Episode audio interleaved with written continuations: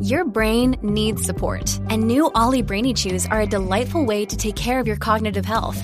Made with scientifically backed ingredients like Thai ginger, L-theanine, and caffeine, Brainy Chews support healthy brain function and help you find your focus, stay chill, or get energized. Be kind to your mind and get these nootropic chews at olly.com. That's O L L Y.com. These statements have not been evaluated by the Food and Drug Administration. This product is not intended to diagnose, treat, cure, or prevent any disease. Hi, I'm Dr. Caroline Leaf, and welcome to my podcast, Cleaning Up the Mental Mess. In today's podcast, I talk to Michaela Peterson, daughter of Jordan Peterson about her battle living with chronic pain from juvenile rheumatoid arthritis, hypersomnia, Lyme disease, psoriasis, and dyshydrotic eczema, and extreme debilitating depression, all diagnosed when she was as young as two years of age. By the age of 17, Michaela had had hip and ankle replacements, and by the age of 22, she didn't think she could live with all of this anymore. However, she decided not to give up on her health, no matter how helpless it can seem, and went back to university to study and found out how she could help herself. Now, at 29, married, mother of a four year old, all these are in remission through strict dietary adherence and mind management. We also discuss the impact of SSRI and stimulant withdrawal and the need to be an advocate for one's body and mental health. Just before we begin, I just want to remind you that this year, my annual mental health retreat is running in Dallas, Texas from the 2nd to the 4th of December, and it's really going to be a mental health retreat.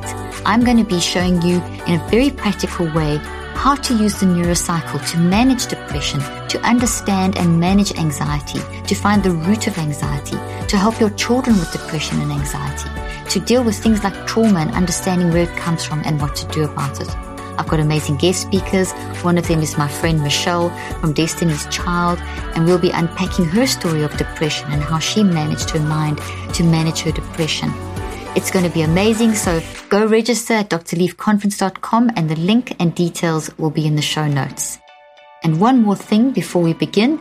This podcast is for educational purposes and not medical advice. So if you need medical advice, please contact the appropriate medical professional.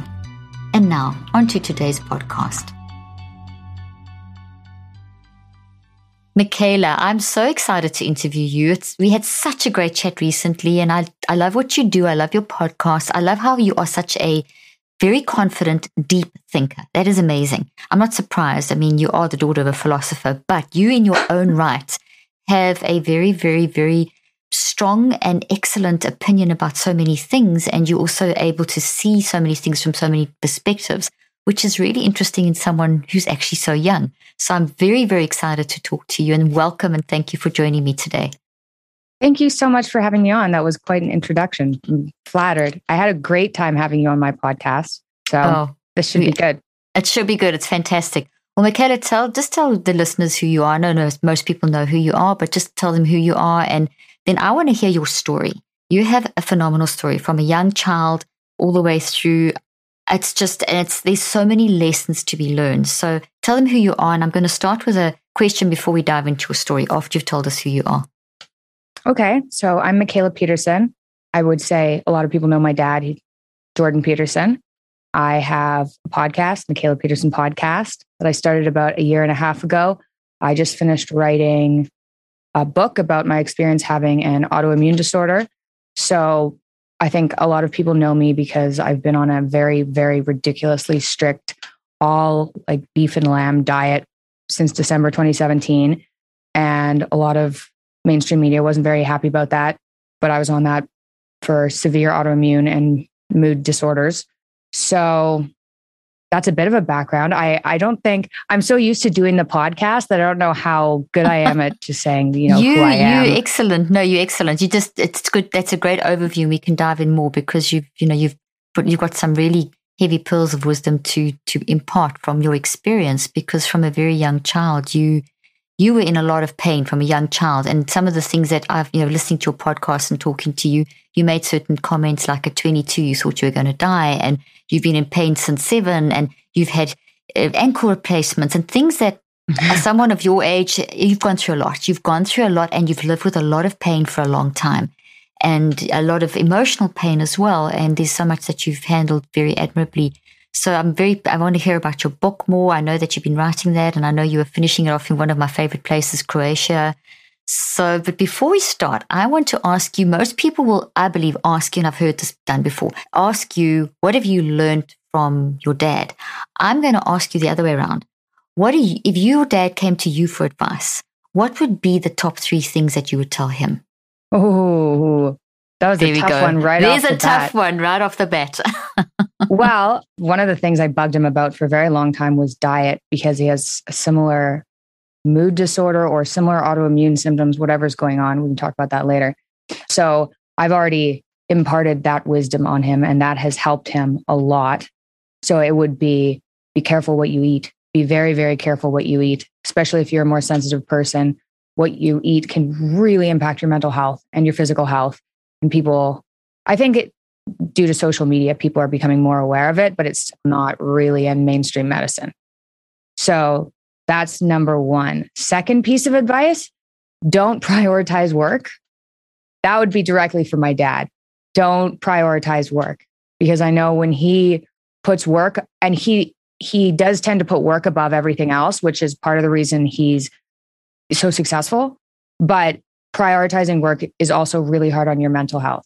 Like what you should be prioritizing is your health, staying like calm and sane. So I would say don't prioritize work. Let's see. Third, I guess it'd be along the same lines, just, you know, be easier. I think be easier on yourself. Like have some self compassion. And that's one of his rules.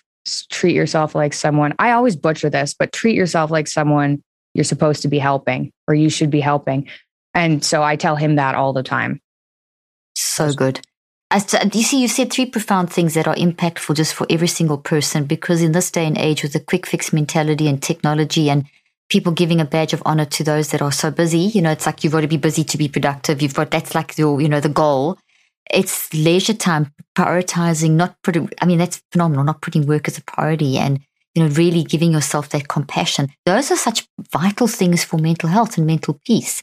Now, you're obviously starting to apply that in your life, and I assume your dad's applying that in your life. Has it changed things for Yeah. you, for your family, for how you see your future? for how I see my future, definitely. It took me a long time to realize that work shouldn't be a priority. I mean, I don't know. I guess I'm not that old, so it didn't take that long, but it took long for me, I think. So I figured out my autoimmune disorder and I went into remission. My and I felt absolutely amazing. I was like, well, now I can do all the work I didn't I wasn't able to do as well. I'm so productive. And so then I tended to do way too much work and then I get stressed out. And I, it was actually a shock to me when I realized that stress that wasn't related to a disease could impact your mental health, which seems obvious. But I remember, you know, overworking and having things go wrong in my life, but being healthy and then feeling worse and worse and worse. I was like, how, how is this What's possible going if I'm on? healthy? Yeah. So that took a while to figure out, but I think the future is looking brighter now that I'm, what am I doing differently? I still get wound up in work because I really like work and I, it makes me excited and it's fun. So I still get wound up in work, but what I've actually been, this is very new too. This is very new. I haven't talked about this yet, but I've been looking more into religion because my dad, my family wasn't really very religious we didn't go to church. My dad was always into like the significance of the biblical stories. So I was aware of the biblical stories from more of a psychological perspective. But just learning more about that and just learning more about that has calmed me down a little bit from the like existential angst that I've been experiencing. So that and then I I do I mean I exercise. I have a really strict diet. My sleep is pretty good. So I, I know I have to take care of myself or I get pretty crazy pretty fast. This episode is brought to you by Bitty Baby from American Girl.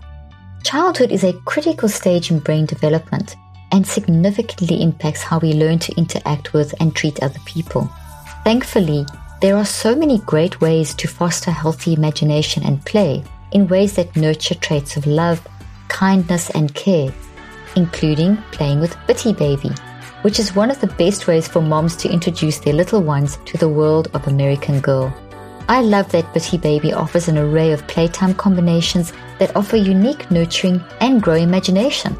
From daily activities to special holiday celebrations, Bitty Baby gives your child so many moments to enjoy, moments that will inspire kindness for a lifetime. You can teach your child that kindness is the ultimate gift with Bitty Baby. My listeners can get an exclusive one-time offer of 15% off your order of Bitty Baby products with promo code Dr. Leaf at AmericanGirl.com. That's AmericanGirl.com promo code Dr. Leaf. Exclusions include 18 inch dolls, Courtney Arcade, and Bitty Baby furniture. See AmericanGirl.com BB podcast for details. The link and details will be in the show notes. So this is amazing. So you, here you are, 30, 30? 29. 29? Almost, 29. But not I- quite. sorry, I thought it was 30. I thought you were 30. Here you are, you've really got your life together. And I know these, that doesn't mean that it's perfect. No one is. We're all a mess. That's why I always talk, call this podcast cleaning up a mental mess. And that's totally normal. It's part of being human.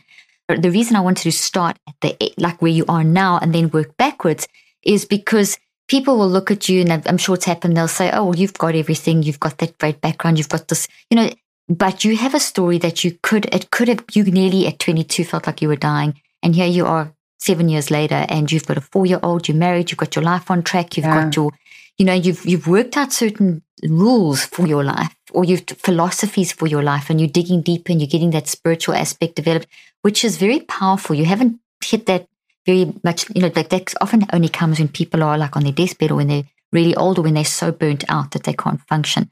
So what I'd love to do now is backtrack to your history and tell us how you got here. Because you got here on a journey that's very unique to you and everyone has their own unique journey. But you, you had all the wisdom around you in the world, but you still had to, you still had to take your life in your hands and fight for your survival, literally. So it's a Mhm. fascinating story. So I'm going to hand over to you for your amazing story that's now going into, well, you've almost finished your book or it's finished. Is it It's finished? finished, but it needs a lot of editing. It's too long.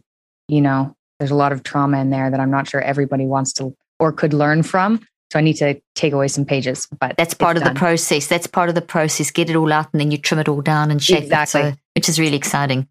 It is exciting. I'm having more started- of a hard time with that. Editing it down. Yeah, that is a thing I know because I've written so many books and you, you know, then the, the editor comes along and says, "Oh, take this whole chapter out or take this whole." Se-. I'm going, no, it's got to stay. It's like you get so attached to what you've written. Yeah. So I know what you're saying, but it's it's an excellent process to go through just to get it all out. That's part of that healing process. Well, let's Thanks. let's track now. Let's go back in time and time travel back to when you were seven or even younger. I don't know where you want to start Younger. with your. Okay, go for it. Let's hear your story. Okay, so when I was two, I started limping. I was just walking with my feet out. And when I was seven, I was diagnosed with juvenile rheumatoid arthritis. And I it was active in 37 joints. So it was almost everywhere except for my spine. Yeah, it was in my jaw. Like it was really everywhere except for my spine. And so that was when I was seven. I was put on two pretty intense immune suppressants fairly quickly. So methotrexate and Enbrel when I was eight. I was actually the first kid in Canada to use Enbrel. Yeah, so that was eight. When I was soon after that, actually, probably after the age of six, I started experiencing depression. My parents didn't really recognize what that looked like. But when I was 12, I was having, I wouldn't say suicidal thoughts exactly, but I was having thoughts like, would it matter if I was still here? And I was having extremely vivid nightmares. I wasn't sleeping well. I don't know how much of that had to do with the medication I was on, the immune suppressants, or just being like inflamed and sick.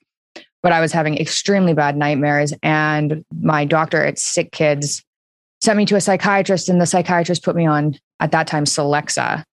So an, an SSRI, yeah, when I was 12. And initially, it felt like it helped.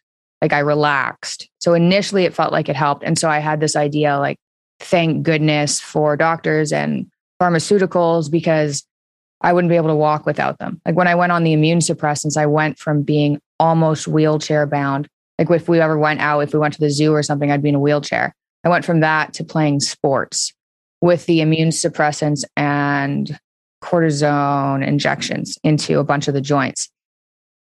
If I may Yeah. interrupt you one second there, you mentioned in one of your interviews that I listened to when you were chatting, and I, I don't know where you picked this up, but you t- spoke about them talking about idiopathic rheumatoid arthritis, which Yeah. just basically means I don't know what it is. You know, that's Yeah. so they, didn't give you It was idiopathic. Like everything I had or was diagnosed with is was idiopathic. I was initially diagnosed with juvenile rheumatoid arthritis, but I didn't have any markers in my blood. So later they changed the diagnosis to juvenile idiopathic arthritis. which meant they didn't know why. Yeah. Yeah. So then in grade eight, I started experiencing like chronic fatigue. We didn't really know what that was either, but I was just, I was completely exhausted all the time. I wasn't sleeping well at night. And that just got worse. I also started getting itchy. So my whole body was itchy. That happened at the same time as the chronic This is too much. The pain, the medications, the side effects, the, the diagnoses, the depression Yeah. medication being given that's not even safe to give to a child of that age, and now the itchiness Yeah. and rashes. I mean, that's just like, and you're hitting puberty too, where you're so aware of everything. Yeah. It was not good, but it was also because I hadn't experienced, like, I couldn't remember feeling good really. So my baseline was like, that's kind of what I felt like. I actually didn't have a comparison to what feeling healthy felt like until I got healthy. And then that's when it hit me about how sick I was. So, so that was 14, was having this like chronic fatigue and itching. And then when I was 17, I had my hip and ankle replaced because my body completely destroyed all the cartilage in my hip. And even though I was on the immune suppressants, I was injecting myself twice a week with these immune suppressants. But 17, all the cartilage was gone in my hip. And I was in so much pain, I couldn't sleep. So I couldn't get into a position at night that felt okay because the bones were rubbing on each other. So that was grade 11. And I was put on Oxycontin. And honestly, I don't think I would have made it without. I'm not a fan of pharmaceuticals now, but I know when they're needed. And I don't think I would have made it without the Oxycontin that year because I couldn't sleep. And getting that was a pain because they didn't want to, like, they were like, no, you're going to, you know, you're going to get addicted to it. I was like, well, I can't sleep. And I remember my rheumatologist and she's like, have you tried ibuprofen? That was her response. And I was like, I'm getting a hip replacement in like three months. Like, ibuprofen doesn't cover. I know. I couldn't believe it. That was the first time I thought, okay, maybe doctors don't know everything. So I was like, this doesn't add up. So then that same year, right after I had my hip replacement, my ankle, all the cartilage in my left ankle, so the other side too. I feel like it would have been more convenient if it was the same side, but the other side, all the cartilage was eaten away and I needed an ankle replacement. And so in November, about five months later, I guess, May and then November, I had my ankle replaced. Okay, so that was 17. Then I went away to university and my like psych symptoms worsened dramatically. So I, I moved away from home. I completely changed my diet. I was, you know, surviving off of beer and cinnamon toast crunch and pizza. And I went, I was really not doing well. And so I was bounced around from a couple of pharmaceuticals. I was on, at this point, I was on Cipralex instead of Celexa, and I was on double the recommended dose, which I didn't know until I went to a walk-in clinic and said, I can't like live like this. And and the walk-in clinic doctor said, we need to reduce it. You're on too much. And I just like freaked out, bawling in his office. And he was like, okay, let's just maybe keep things the same for now. So I was put on Wellbutrin and I was put on 450 milligrams of Wellbutrin and I ended up having a seizure. I stopped taking the Wellbutrin. And then, On top of everything else, there was total polypharmacy going on there. oh, I was on, I don't know how many medications I've taken in my life, but the, by the time I finally started turning my health around, I was on seven of them. But not, not that this is funny, but so eventually I was diagnosed with idiopathic hypersomnia, which is chronic fatigue, but we don't know why. And I was put on Adderall. And strangely enough, the Adderall actually allowed me to wake up enough to start researching to figure out how to put myself into remission to get off of all the medications. So it's just strange how that happened. But when I was, so, anyways, there's one more thing. So when I was about, I dropped out of university because I got too sick and I couldn't get out of bed. This was before I was diagnosed with idiopathic hypersomnia. I moved back home and I started getting this rash. So that itch that I had since grade eight started turning into this blistering rash. And at this point, I was like, it was really horrible. And I thought, okay, I've been dealing with arthritis. I've been dealing with, you know, major depressive disorder or bipolar type two or whatever you wanted to call it, depending on the doctor I went to. But I cannot handle this blistering rash because I was getting like this rash on my face. And I was, I was just like, this is, this is so bad. And then one of my, one of my cousins on my dad's side, not cousins, second cousins, she had a similar skin problem and she was really, really sick and she was a little bit older than me. And I thought, oh, I hope I'm not going in that direction because she was, she was basically in the hospital. So I started researching. That was when I was like, I think I'm going to die because I hit Christmas one year. So I was 22 and it was Christmas. And this blistering rash I had just didn't heal. I started getting these blisters and then it didn't heal. And I went to some like doctors and I went to emergency and things, and they were like, we we're just not sure. And about six weeks later, it kind of went down a little bit. And now I know it was because it was Christmas and I was eating like dessert every day.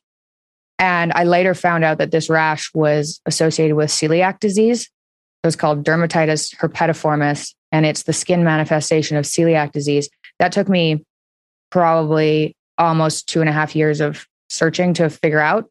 Uh, and you figured it out when you, you went back to university at that point, and was that the point where you went back to university to go and study?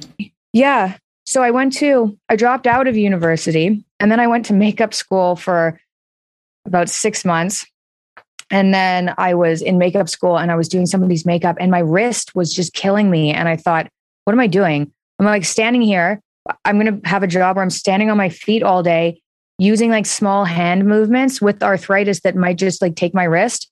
So I dropped out of makeup school and I had to take all my high school sciences because I missed a year and a half of high school getting my hip and ankle replaced. So I had to go back. I went online and finished all my high school sciences, which was really frustrating because, yeah, it was like 22.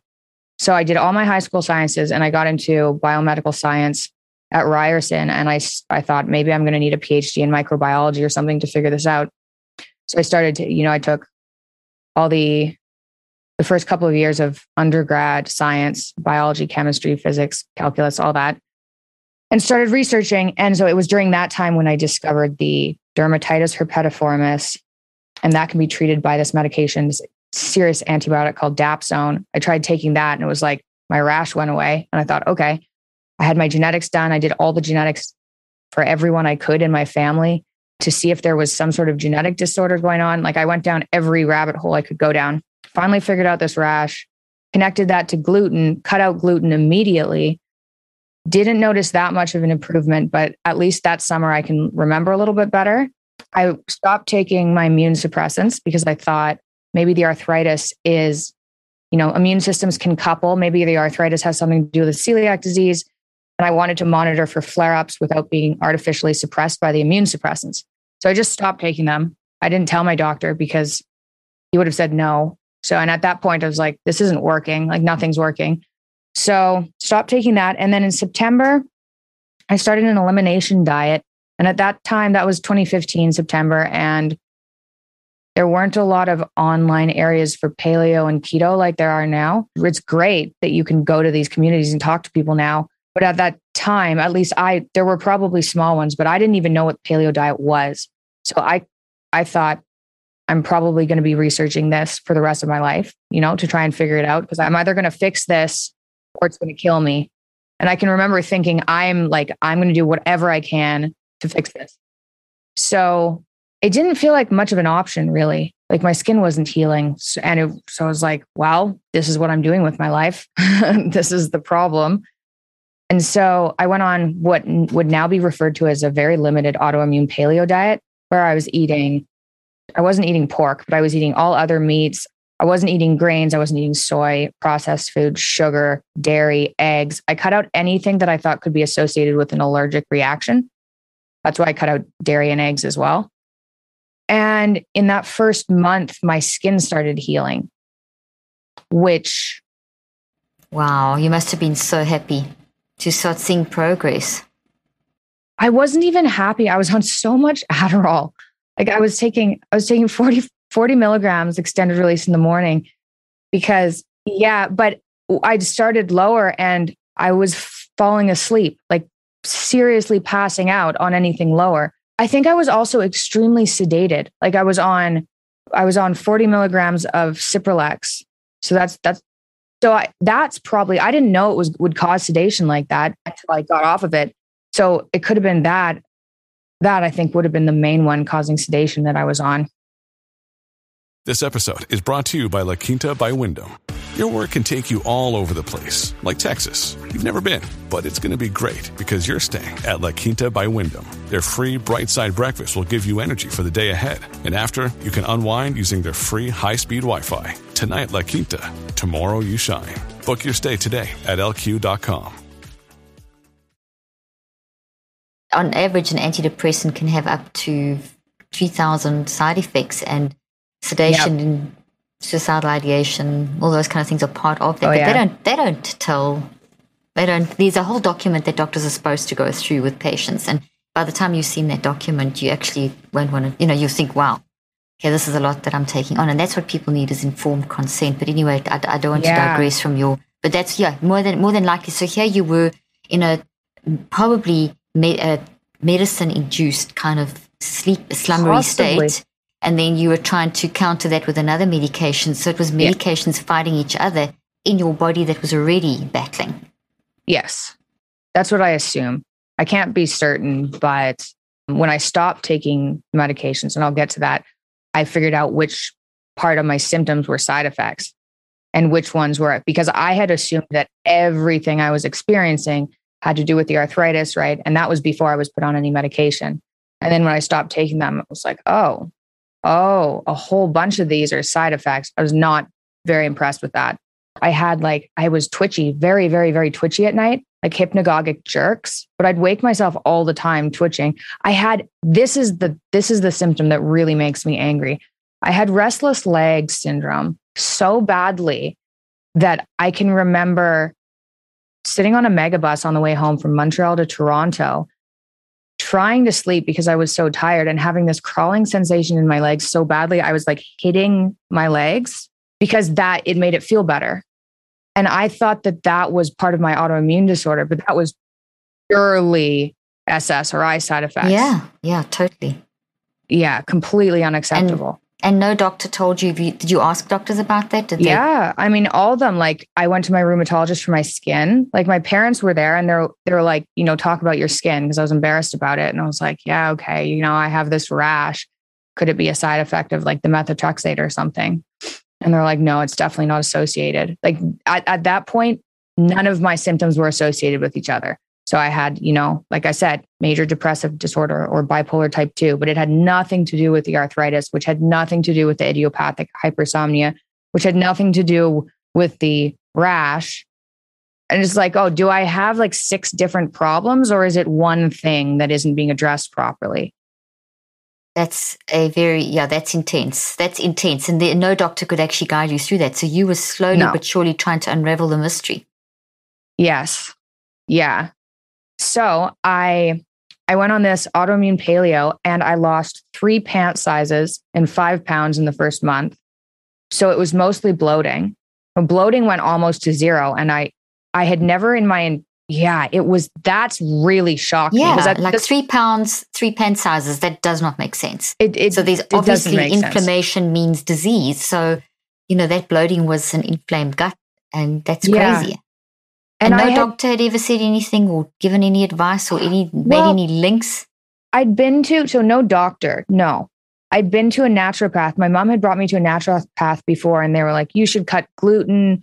Like, we found candida, you know, these things. But I was so, for lack of a better word, brainwashed by the medical community that when when they said gluten, I thought, oh, you mean like one of those gluten free California girls. I was like, yeah, okay, as if that's the cause of me dying, right? Like that seems like a little bit too simple. it was too simple, yeah. And it, and then I mean, cutting gluten improved things, but it was the I I went through a couple of a couple of the suggestions the naturopath had. Like I tried a candida diet diet. I went sugar free. I tried eventually I tried gluten free. I actually felt a little different then, but a lot of these diets didn't do anything. And it was just like insulting and I was just angry. So anyway, paleo diet. Three months into that, I wasn't tired anymore. So I was still taking my idiopathic hypersomnia lifted. That's significant. I mean, that's like you sort of almost like glossed over that, but that's major. I mean, you were well, and that also means it probably wasn't an SSRI side effect exactly because it, it was, was still combination. On mm-hmm. Yeah, you were still on yeah. them at that stage. I was so three months, three months in. Yeah, I think so. I have notes. It's in my book. I stopped taking Adderall and antidepressants at a very similar time. So I was off immune suppressants and then I stopped taking the antibiotic for my skin because my skin healed. And then I stopped taking Tylenol 3 at night because the arthritis in my shoulders went away. I used to take Tylenol 3 because I couldn't sleep on my shoulders. And then three months in, my depression went away and my fatigue went away. I can't remember which one went away first. And I'd never felt anything like that in my entire life. It was like I'd gone from living in hell that I had didn't know I was living in to being in heaven. And and so I stopped taking Adderall way too quickly, probably. But and I the SSRIs, stopped. you stopped those pretty quickly too, didn't you? The SSRIs, you stopped. Yeah. So that that I think is why I'm on my current diet. So I stopped taking the SSRIs and I'd been taking 40 milligrams for I at least since I was like 15. And then even when you were six, didn't they put you on? Uh, well, they you twelve. At six is when they first diagnosed you with with extreme depression. Well, they thought my my parents saw the depression at six. I was diagnosed at twelve. It was eleven or twelve. That's when I was put on SSRIs. So, if I can ask you a quick question about that, and then we'll pick up on your where you were at with at the point in your story. But that living with depression basically for almost three quarters, if not 70, 80% of your life until it at that point. What did that feel like when you said you went from hell to heaven, literally in like that okay. time period? So living with depression felt like I don't know how to. I when I was living with depression, I I used to try to describe it to other people, and what I would say is it's like your dog just died all the time. But then my dog died, and it was the depression I was experiencing was so much worse than that that it's not even a good comparison. But it felt like when I was walking, you know, on a bright street, just walking down the street, it felt like I was walking through an alley about to be jumped. So I had this constant feeling of like kind of horror behind me. If I got surprised, my friends found this hilarious. If I got surprised at all, I'd scream, just full out scream. Like I had so very hyper vigilant.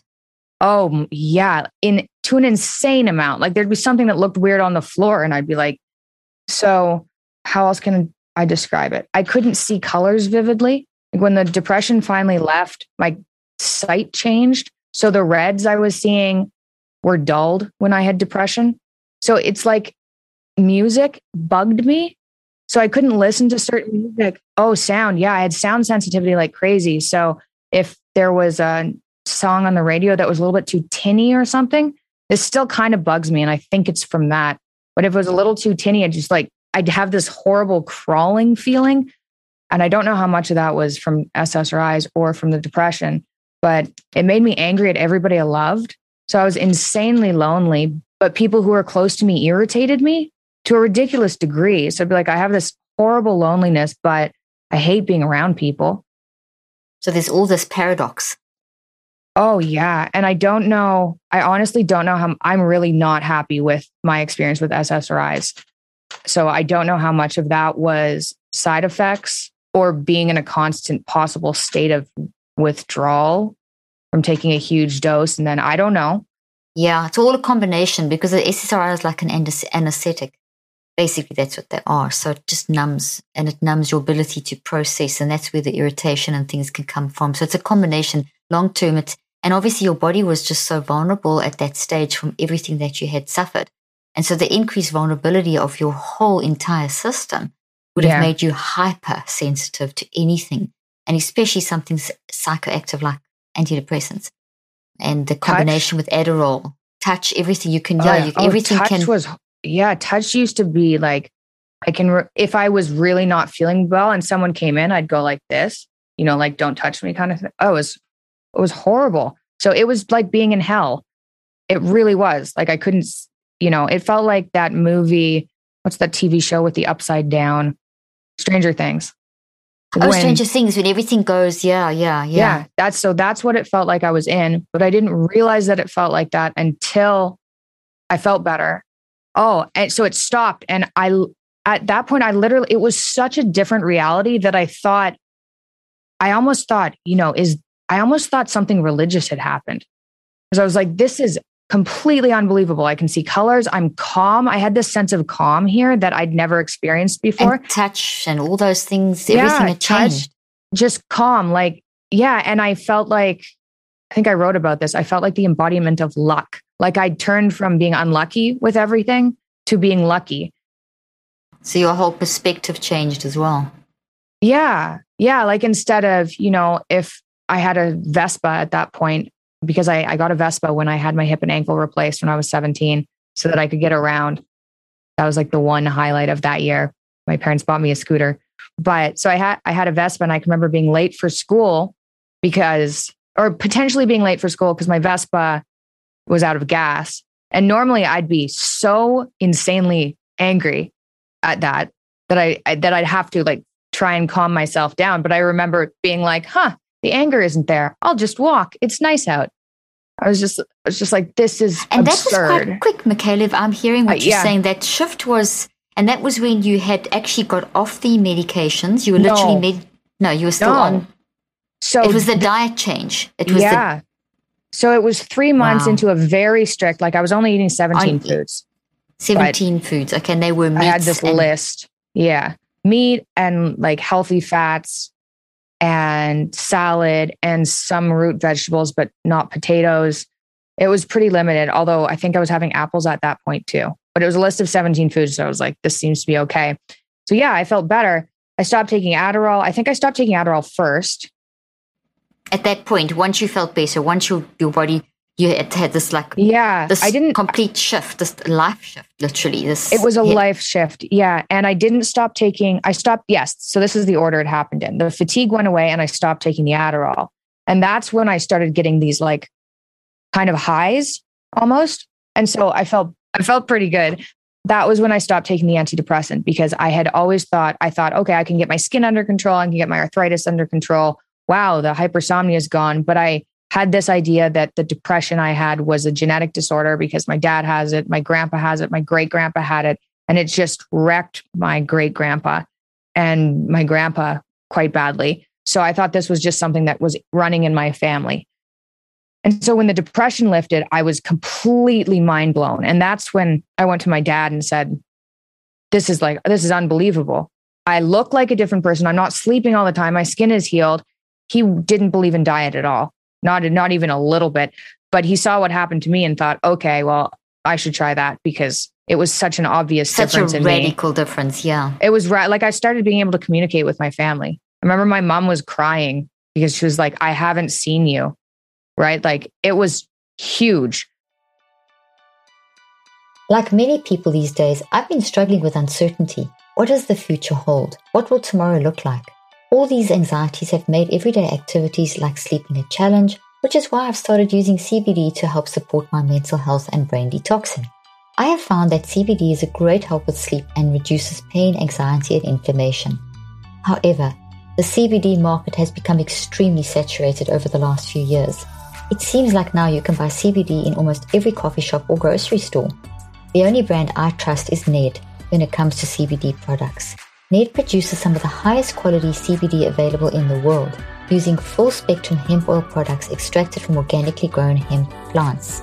All the products that Ned offers are science backed, nature based solutions that provide an alternative to prescription and over the counter drugs. Every night I use Ned's Sleep Blend, which contains CBN, a powerful cannabinoid that promotes sleep along with 750 milligrams of CBD made from the world's purest single source full spectrum hemp oil as well as organic and wild crafted botanicals used in traditional medicine to foster rest. I also love their full spectrum hemp oil, which helps de stress my wellness routine with a single all natural remedy for alleviating stress and anxiety. If you want to check out Ned and try their full spectrum hemp oil or sleep blend for yourself, we have a special offer for the Cleaning Up the Mental Mess audience. Go to www.helloned.com forward slash Dr. Leaf or enter Dr. Leaf at checkout for 15% off your first one time order only or 20% off your first subscription order. That's H E L L O N E D dot com slash Dr. Leaf to get 15% off your first one time order or 20% off your first subscription order. The link and details will be in the show notes. But that's massive in terms of like the whole, because you're still on all that other stuff. But in the midst of all of that, I just have to to say this so that everyone hears this and whoever's watching and seeing. In the midst of all this, like, how do you even survive what you've just described? You still kept pushing through and you kept pushing through and you were searching for yourself. Your mind was driving you in this direction of survival. Yeah.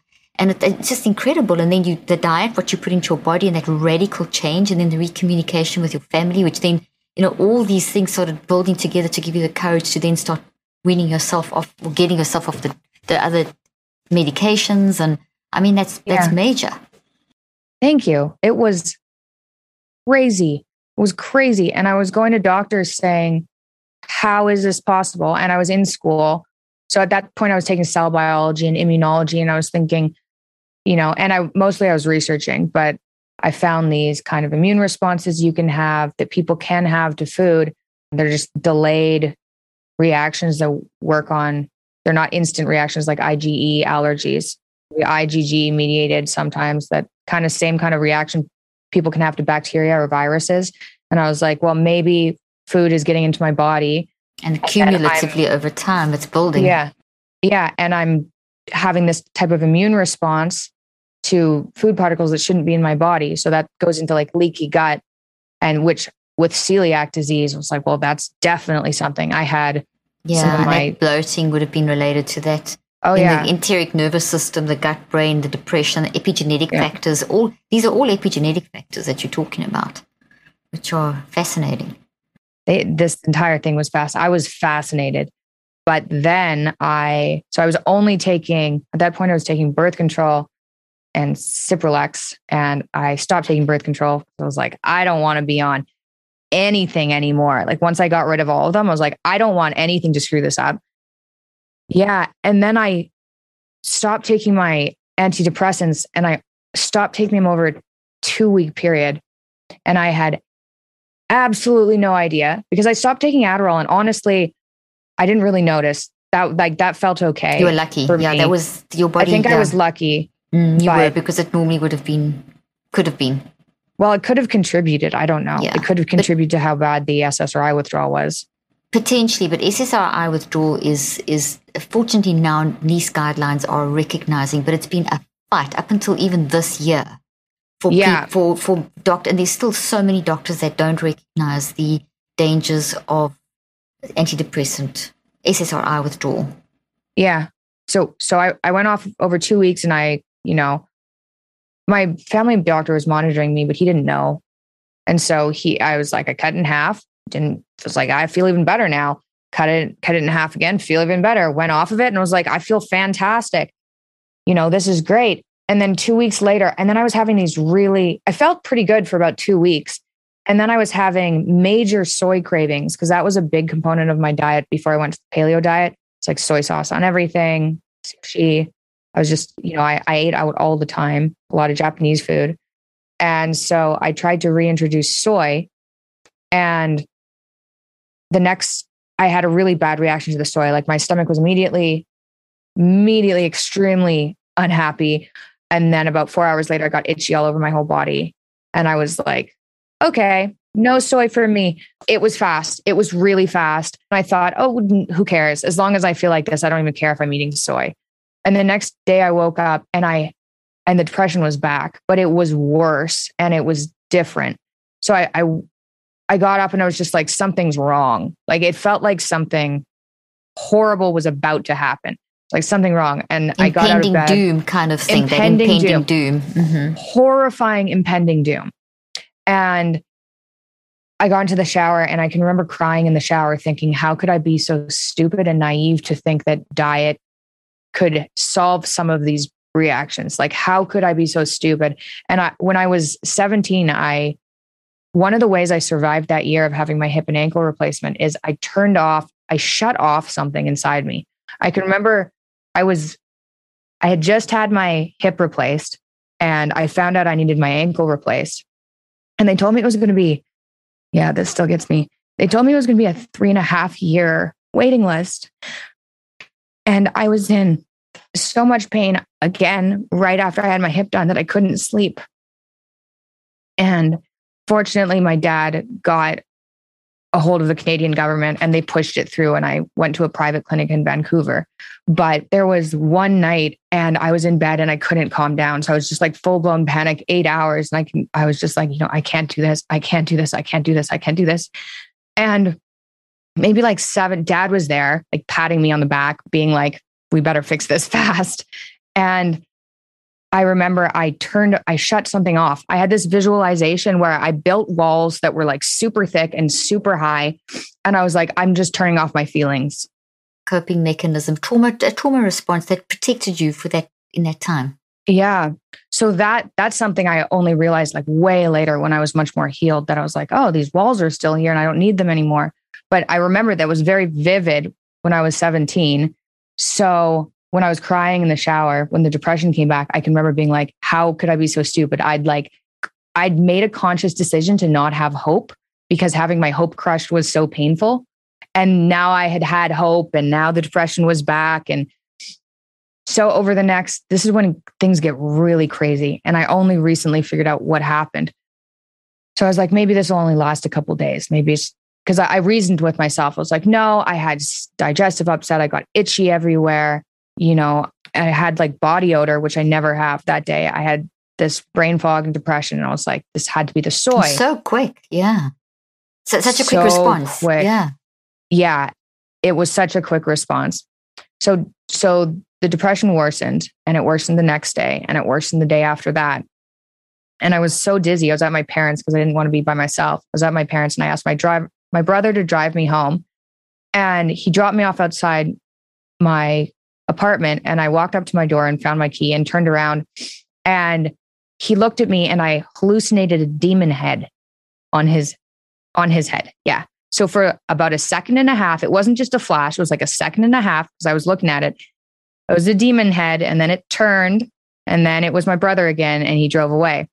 And I was at my door and thinking, okay, I stopped taking all my medication and now I'm insane. Like not you know, bipolar, but like full on hallucinating. I was like, I don't even know what kind of mental disorder that is. Uh, right? That so, was, now you know that that was withdrawal. Let me just like yes, part of yes. the withdrawal. So I mean, it's just, I didn't I didn't know it was withdrawal until this year.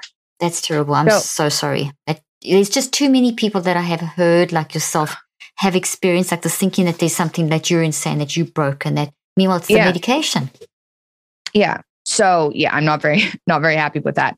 But so what it was withdrawal and then I managed to lessen the withdrawal with a very very low carb diet but for the next year but i didn't know it was withdrawal at that time so i kept trying to introduce foods and i was okay to I, see if it was yeah yeah and every time i introduced foods i'd have this 24 day and i kept track of it in excel and monitored all my symptoms 24 day reaction where my mood would worsen and it would get worse for about seven to 10 days. And then it would start to improve. My arthritis would come back. I'd have mouth ulcers. My skin would break out. My fatigue never really came back, weirdly enough, but it, there were, it was horrible. And so I had one of these reactions. As you introduced the food, sorry to interrupt, you would track these 21 day cycles almost literally. And that's exactly yeah. 20, 21, 24. That's exactly what we got our body. I know. I mean, it's yeah. mind and brain and body goes through those cycles of 21 with anything, with any kind of damage healing processing. Yeah. And that's why the conversation we had was so interesting. I was like, this is wild that that explains some of what happened to me. So in the meantime, dad was on this diet too. And he was losing weight like crazy. He went from 217 to like, he lost 40 pounds that year. And then it was 2016 when he went viral. So it's after he lost the weight of doing a, like this paleo diet. And then sometime after that, he also stopped taking his antidepressants and stopped taking them way too rapidly and went into severe SSRI withdrawal. Neither of us knew what was going on. Both of us thought like we're having these food reactions. So we're like, how are we so sensitive to these foods?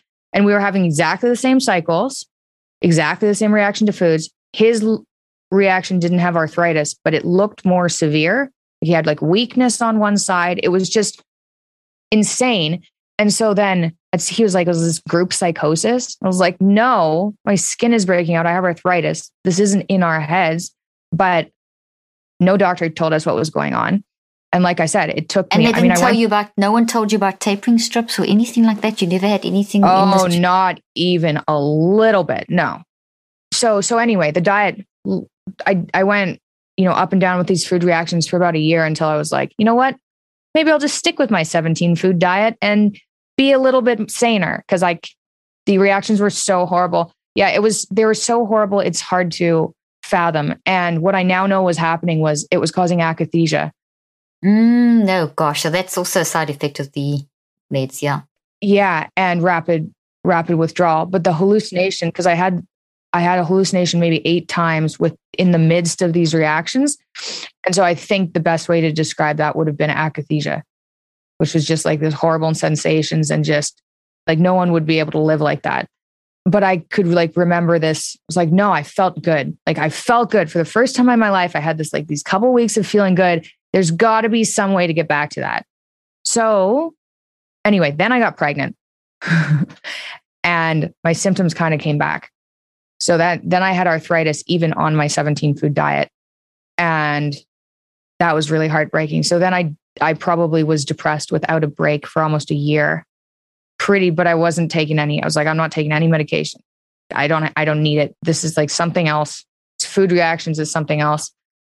And I eventually, so I had Scarlett. She's four now. I had Scarlett. And when the depression didn't lift four months into breastfeeding, I eliminated all the foods I was eating except for beef because I kept having this like itching and this arthritis. And I was like, why am I having these what look like food reactions? And how do I eliminate all the factors, all the variables I can eliminate? And I thought, well, I don't think beef is doing it. And I thought, okay, I'll stick with the diet for like a month and then start to reintroduce. But it it helped pretty rapidly. I went from eating at that point I'd cut most of the carbs, so I was eating meat and salad and I just cut the salad. And it was a rough month because I was getting some hell from my in-laws about not having enough nutrients and I was really scared about being on this diet and I had my digestion was upset which I now know can happen when you switch on to that diet. But I didn't know that seemed like a bad sign to me, not a sign well, of health. A, yeah. Mm-hmm. Yeah. Getting worse before you get better mm-hmm. kind of thing. Mm-hmm. But six weeks into that, my depression went away. And I don't mean like I felt loads better. I mean, I stopped crying every morning. So that was depression going away. And then five months later, well, once the depression went away, I tried to reintroduce something right away. I tried to reintroduce organic olives and I had again another like severe reaction where I was miserable for a month. So then I stopped. Five months later, my anxiety went away and I was back in that reality that felt like heaven again. And so that's kind of when, you know, BuzzFeed and everyone went after me and dad for this all beef diet, which I think we were I'm not entirely sure what's going on still, but I think we were forced onto because carbs were exacerbating the SSRI withdrawal. Yeah, that can happen. Yeah, because it was like light sensitivity, touch sensitivity, sound sensitivity, temperature sensitivity. Everything and was I couldn't eat any carbs. Mm-hmm. Your nerves were raw, basically. Your your yes. and everything yeah. about yeah, yeah, had become like that. When you have a million things to get done on your to do list, the last thing you want to do is double or triple check your vocabulary or grammar on your email platform, in Google Docs, on social media, or any other online platform. It can be really stressful to try find small edits, which is why I absolutely love using Grammarly Premium, a program that gives you real-time suggestions on your writing so you can get to the next item on your list in record time. I use Grammarly Premium every day to help me get my message across quickly without repeated or unnecessary words, whether I'm sending out my weekly newsletter or a post on social media.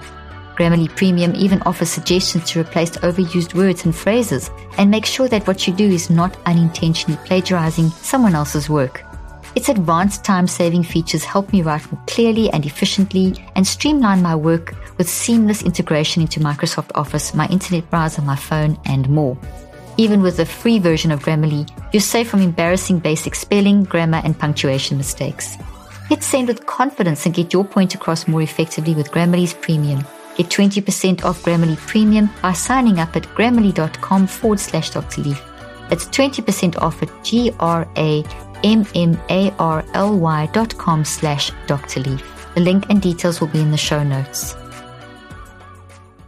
Just a quick interesting thing. I interviewed a nutritional psychiatrist about a year ago.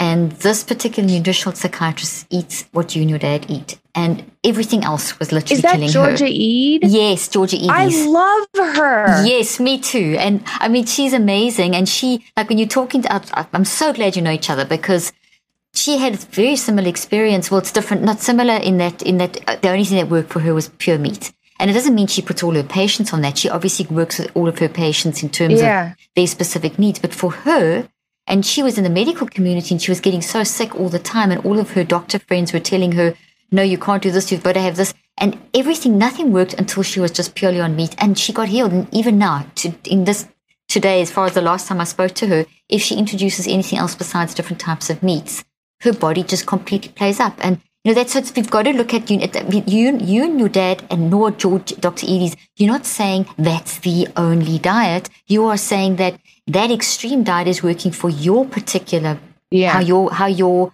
your cells function, how your DNA functions. You know, and so that's where I never understand why when you know it's just media BuzzFeed people jump in and you know there's always they're always looking for something to you've got to kind of ignore what media does, but it shows you how people because I never once saw or heard you or Georgie or your dad ever saying this is the only way to eat. It was simply Yeah. this is what worked for you. This is my narrative, and you very clearly laid that out now. You know, and that's Yeah. I think a message that I just think that's even worth bringing home in this discussion to people is that you've got to explore, you've got to find what works for you, you've got to Yeah. find your narrative, Yeah. and not allow people and everyone else to shape who you are. To get as much and, and look, look, you have to drive it yourself. You had to literally drive this entire process yourself, which has not been easy. No, it's been miserable. It's been totally miserable. I don't think I've, so I have a social media following and I have a couple of Facebook groups now for people who want to try the diet so they can talk to other people about their experience. And I've coined it the lion diet to differentiate it from the carnivore diet because the carnivore diet has dairy and eggs and dairy and eggs made me absolutely crazy. And the, the people I've seen it work for are very, very, very, very damaged people.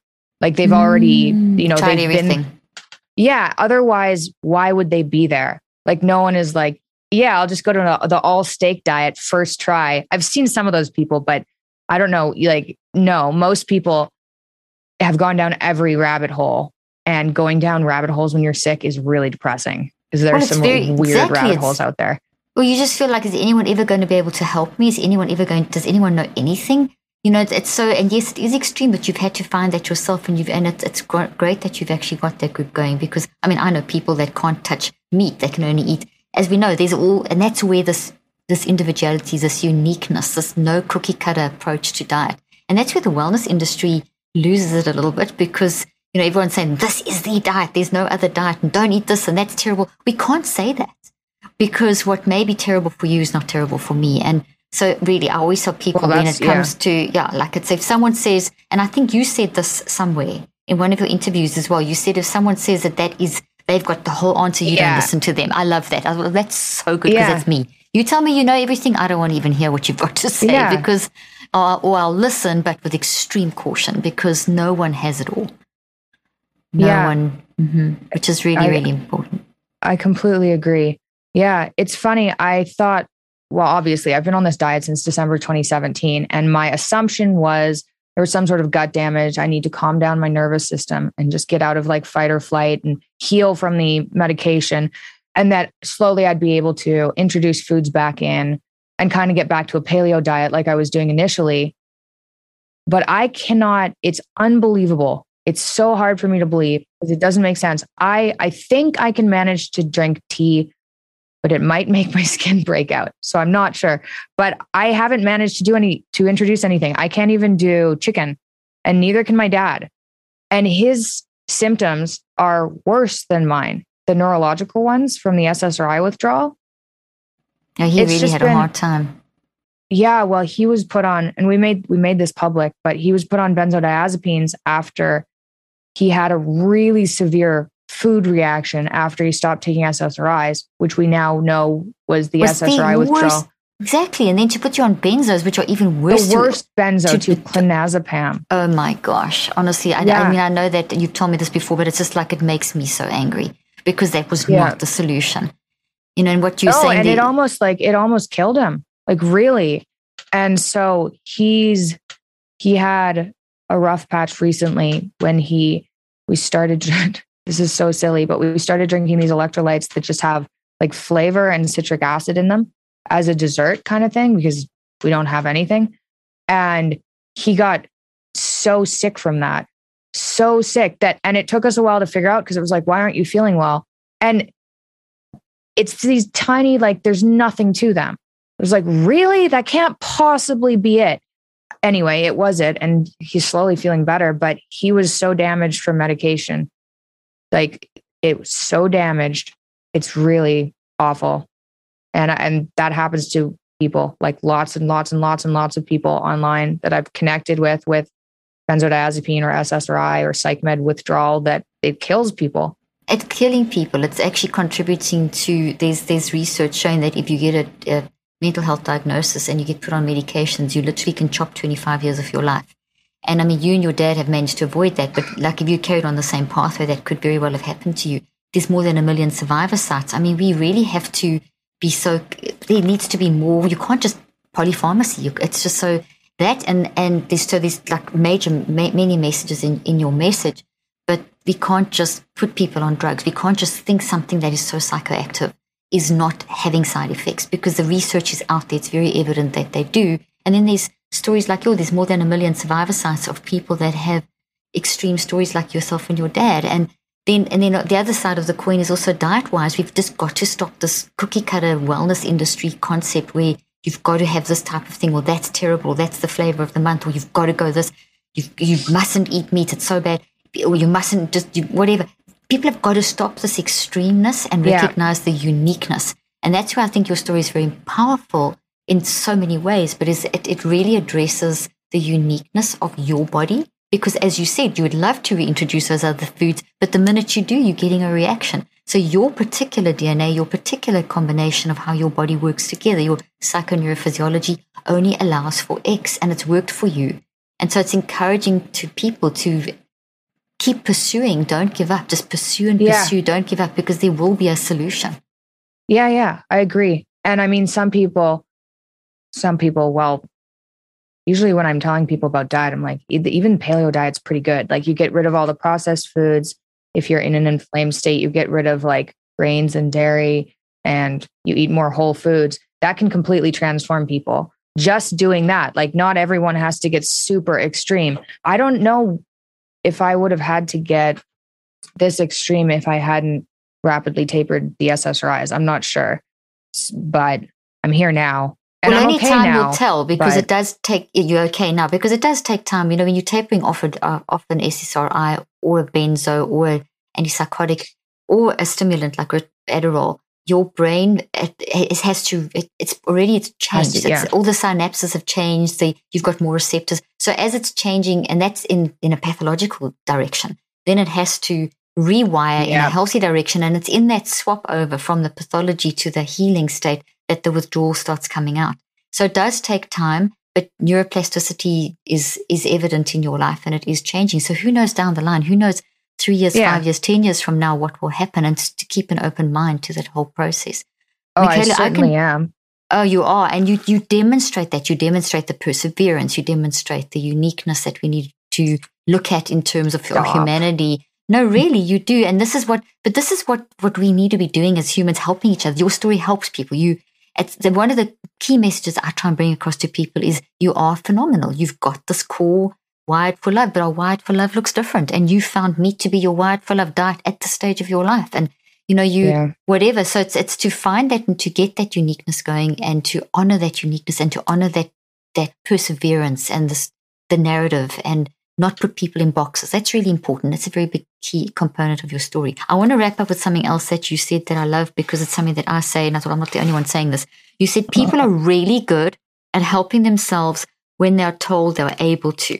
The large problem in society today is yeah. that we are basically boxed in. And I loved that statement because it really is. Pe- people don't want to be, you know, there's that balance. People, we don't want to be, say, oh, you, you, you're not healing, it's your fault. That's terrible to say to someone.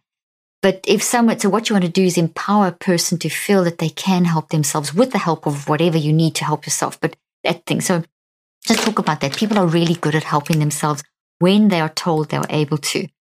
And the yes. problem in society is that yeah. people boxed in. So one thing I, I realized, I think I would have started like advocating for my health and researching and reading scientific papers. And I started pretty young. I started when I was probably 19. So that was pretty young. But, but I honestly think it would have been more helpful for me to go to the doctor and for them to say, oh, yeah, you're really sick and we can't help you. So you're going to have to figure it out yourself.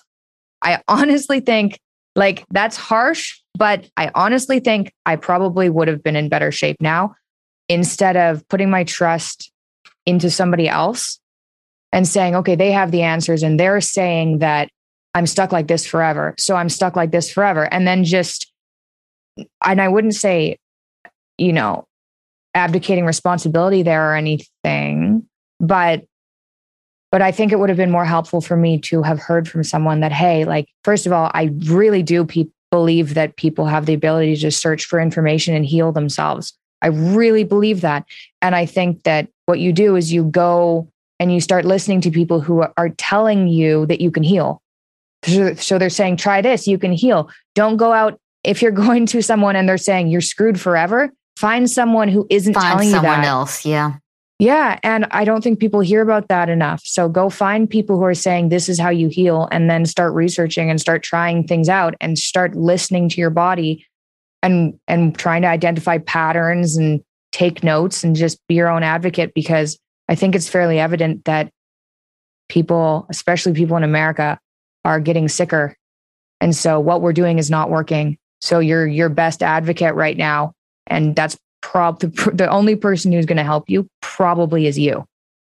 Uh, you speak my language, and it's just powerful. And we need to be advocating for people to advocate for themselves. Always talk about people being a thought detective, and yeah. that that wisdom that is in us. We have to literally be thought detectives to try and because not everyone knows everything, and we've got this godlike vision of the medical community. And I'm listening. Yeah. Most of my friends are doctors, and I have the utmost respect. And I was going into medicine and did part medicine with my degree, so I have I love the medical community. I love what medicine brings, but I don't, I don't love how we put everything in boxes, how we kind of separate everything out to silos. We have to be much more integrated. We need medicine, but we need a different view of medicine. We need to encourage patients to take responsibility in the in the right way. And what you said, there's not throwing them throwing them out the baby with the bathwater. It was saying, listen, medicine. It's better to say my, my knowledge is limited or medicine is limited. This is all we can offer you. I encourage yeah. you to take this and go do your own research because things keep changing. Science is a moving target. It's a never ending unwritten story. I know from myself, from the research that I've done. And I can tell you now that the autonomy that we're talking about, this agency thing that we're talking about, that was one of the biggest things that came out in the research I've done over all these years is that when you, as soon as you shift someone's autonomy, that recognition that, hey, I, I actually can help myself. I don't know how. I haven't a clue. I've got to develop awareness. I've got to do all this. But as soon as that shifts in a person, that's when you start seeing massive changes in mm. how they manage their healing. Doesn't mean maybe everything's perfect. Like, look, as you said, you can't, there's a lot of stuff you can't eat, but you, you demonstrate Everything. autonomy. exactly. You've got 17 foods that you are kind of comfortable with, and maybe two of those no. are the real safe. It's down, it's down. Not even, it's just not even 17. Lamb.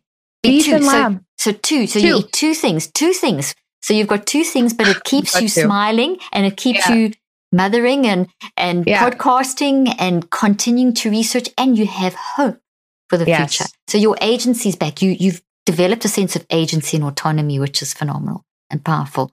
Well, Mikhaila, we can we have to do a part two because I don't think we covered everything, and it was phenomenal. Thank you so much for your pearls of wisdom. Is there anything that you would like to just say in closing? Any final sort of statement, and then also where people can find out more about you, obviously. I guess all I'd like to say in closing is if anybody is having a really hard time and they haven't looked into diet, they probably have listening to you. But if they haven't looked into diet, then it's very very worth looking into.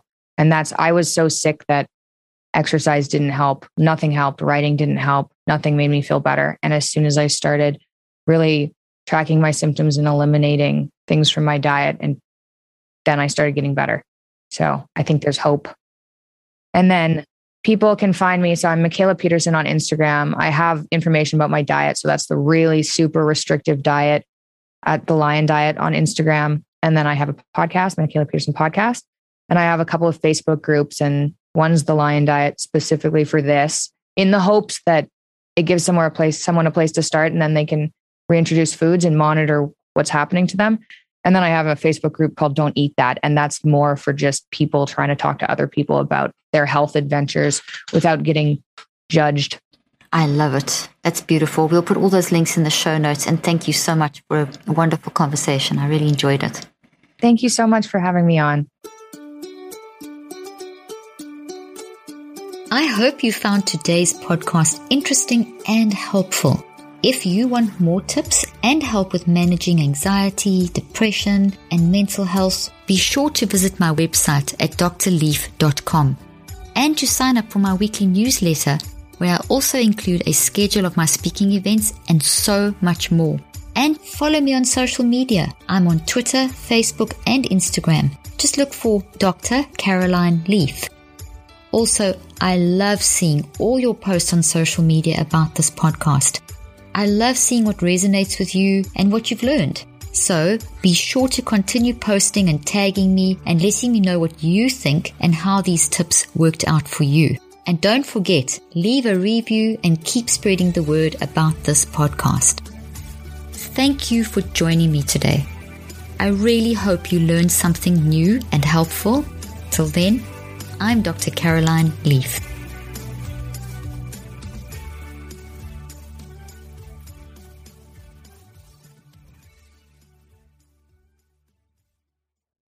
This podcast represents the opinions of myself and my guests. The content here should not be taken as medical advice. The content here is for educational and informational purposes only. Please consult your healthcare professional for any individual medical questions you may have. While we make every effort to ensure that the information we are sharing is accurate, we welcome any comments, suggestions, or corrections of errors.